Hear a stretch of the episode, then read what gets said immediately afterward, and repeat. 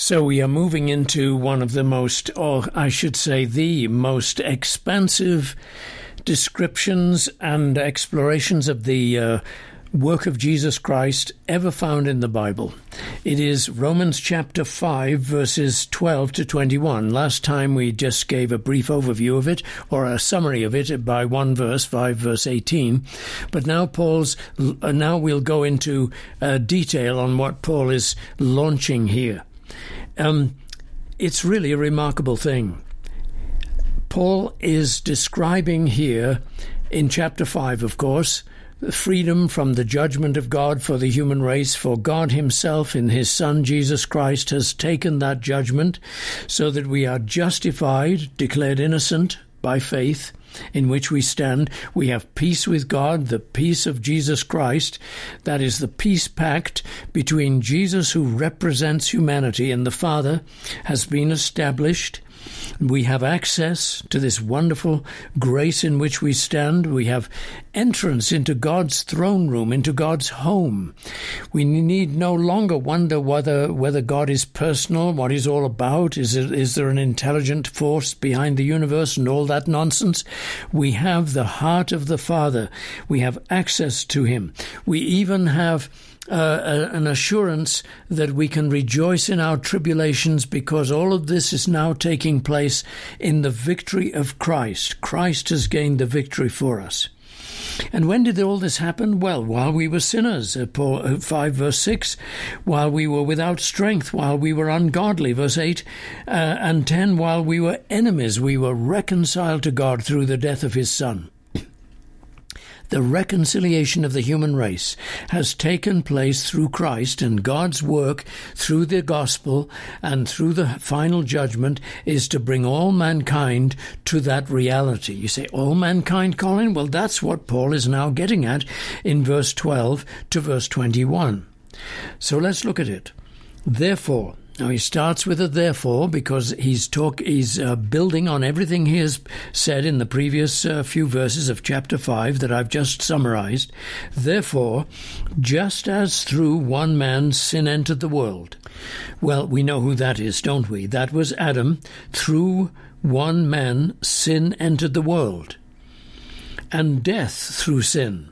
So the consequences and the judgment, more than consequences, but judgment of sin came death. Because why is that? Because you see, once sin has entered the human heart and the human mind, it is a death state. There is no survival of the human race with sin in its uh, being and its makeup. Um, this is a judgment that cannot uh, be gainsaid or sidestepped because God's plan is for humanity to live for eternity, and it cannot live for eternity with sin, which is death, uh, within it. So, therefore, as through one man, sin entered the world and death through sin, and thus death through uh, spread through to all men because all sinned.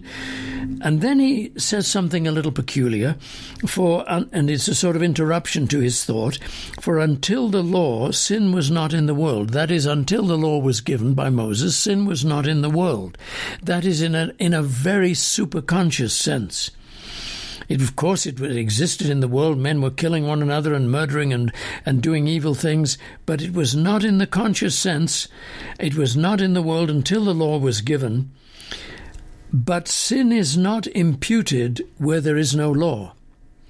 So God did not charge the world with this sin, even though Adam sinned and the whole human race came under judgment. So, what's he trying to say? Well, verse 14 Nevertheless, death reigned from Adam to Moses.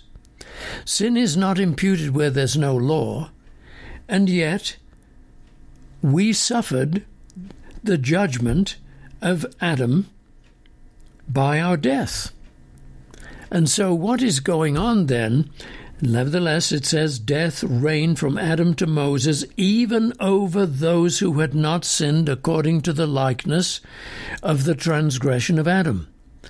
What this is saying, and what Paul is building a case for, is this that just as you and I suffer the judgment of Adam's sin, even though we did not have any part in it. Remember, those who had not, um, let's read it again. Nevertheless, a death, death reigned from Adam to Moses, even over those who had not sinned according to the likeness of the transgression of Adam. See, we suffered a death, but not a death as a transgression of the law, because the law had not come in yet. So whose death was this that we were suffering judgment from? For it was Adam's. Now, why is he making this point? Because another Adam is going to come in, and we are going to all experience justification from him, the declaration of innocent, innocence, the judgment of innocence, even over those who had not done righteousness according to the likeness of this second Adam. Do you see where Paul is going with this?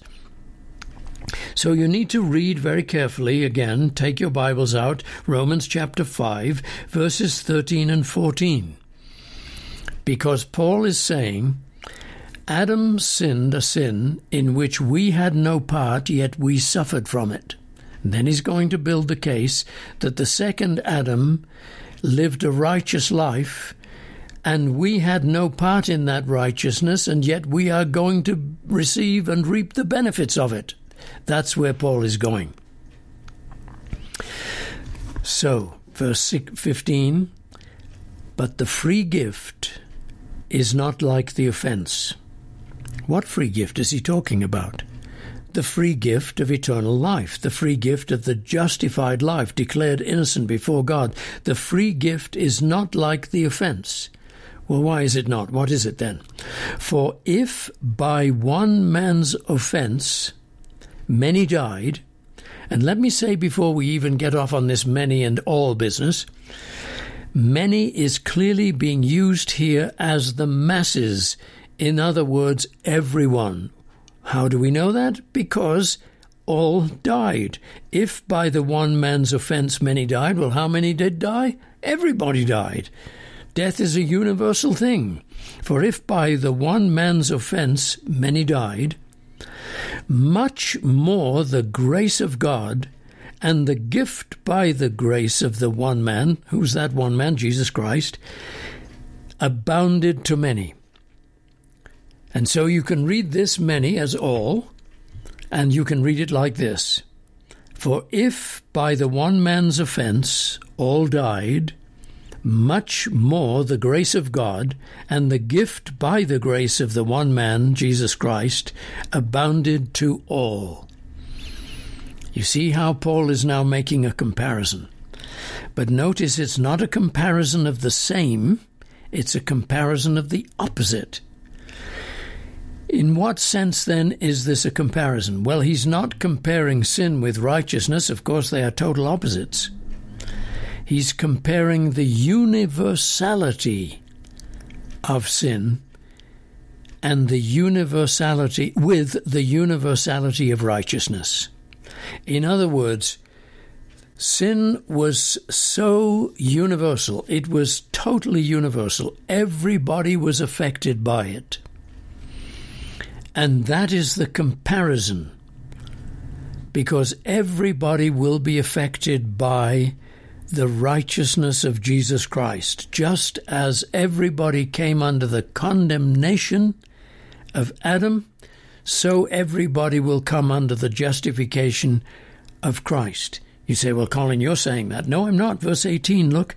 Therefore, as through one man's offense, judgment came to all men, resulting in condemnation, even so, through one man's righteous act, the free gift came to all men, resulting in justification of life. We haven't looked at all the verses yet, but we ought to be having our mind blown right now. Because what this is saying is that the death of Jesus Christ, the sacrificial death of Christ, is so universal, all comprehensive, that it covers all the world. Yes, you say, Colin, but everybody has to accept it. Yes, that's true. But when you study how faith comes to human beings, you learn that it comes not by man's will, but by the power of God. God is the one who creates faith. When, our, when the chips are down and when all is low and we were depressed and overwhelmed with troubles and life itself, where do you think that hope springs eternal in the human breast? That is not from man. That is God's Spirit reviving the soul. Uh, as uh, David says uh, in the Psalm in Psalm 23, "You restore, thou restorest my soul." And so, the free gift is not like the offense in the sense that the free gift is life and the offense is death. But it is like the offense in that as sin is universal, creating death universally, so the righteousness of Christ is universal in that it creates life universally. So then we see verse 16, and the gift is not like that which came through the one who sinned. For the judgment which came from one offense resulted in condemnation. But the free gift, which came from many offenses, resulted in justification. So you see, here Paul is contrasting it again the uh, effect of Adam and the effect of Christ. One sin brought the devastation upon the whole world.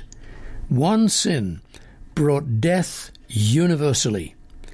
But then look at the contrast the billions and trillions of sins that have happened since then until now has not brought the billions and trillions of deaths eternally, but will bring the salvation of all. Because it says, For the judgment which came from one offense resulted in condemnation, but the free gift which came from many billions of offenses results in justification. Justification for who? The few? No, according to verse 18, the many. Now, you will be asking lots and loads of questions and all kinds of questions about, yes, but what about this verse and that verse and the other verse in the Bible? And I grant you there are, there are many, many things to say about this that this program cannot cover for you. But you can start your own investigation. And you might as well start in Isaiah chapter 45 where Paul says in verses tw- uh, where uh, Isaiah declares that God says, "By my I swear God swears an oath. He makes an oath, as I live, says the Lord. And I have vowed, it has gone forth from my mouth, and it shall never return, that before me every knee shall bow, and every tongue confess. Yes, but you say those there'll be certain people who confess that will be lost because they they're just confessing because because they're about to die. No, no, no. The, ter- the verse says, Every tongue shall confess that the Lord alone is their righteousness and strength. That is not what unbelievers call uh, declare. They make an oath because they have finally become believers. That is the message that is such good news for all of us.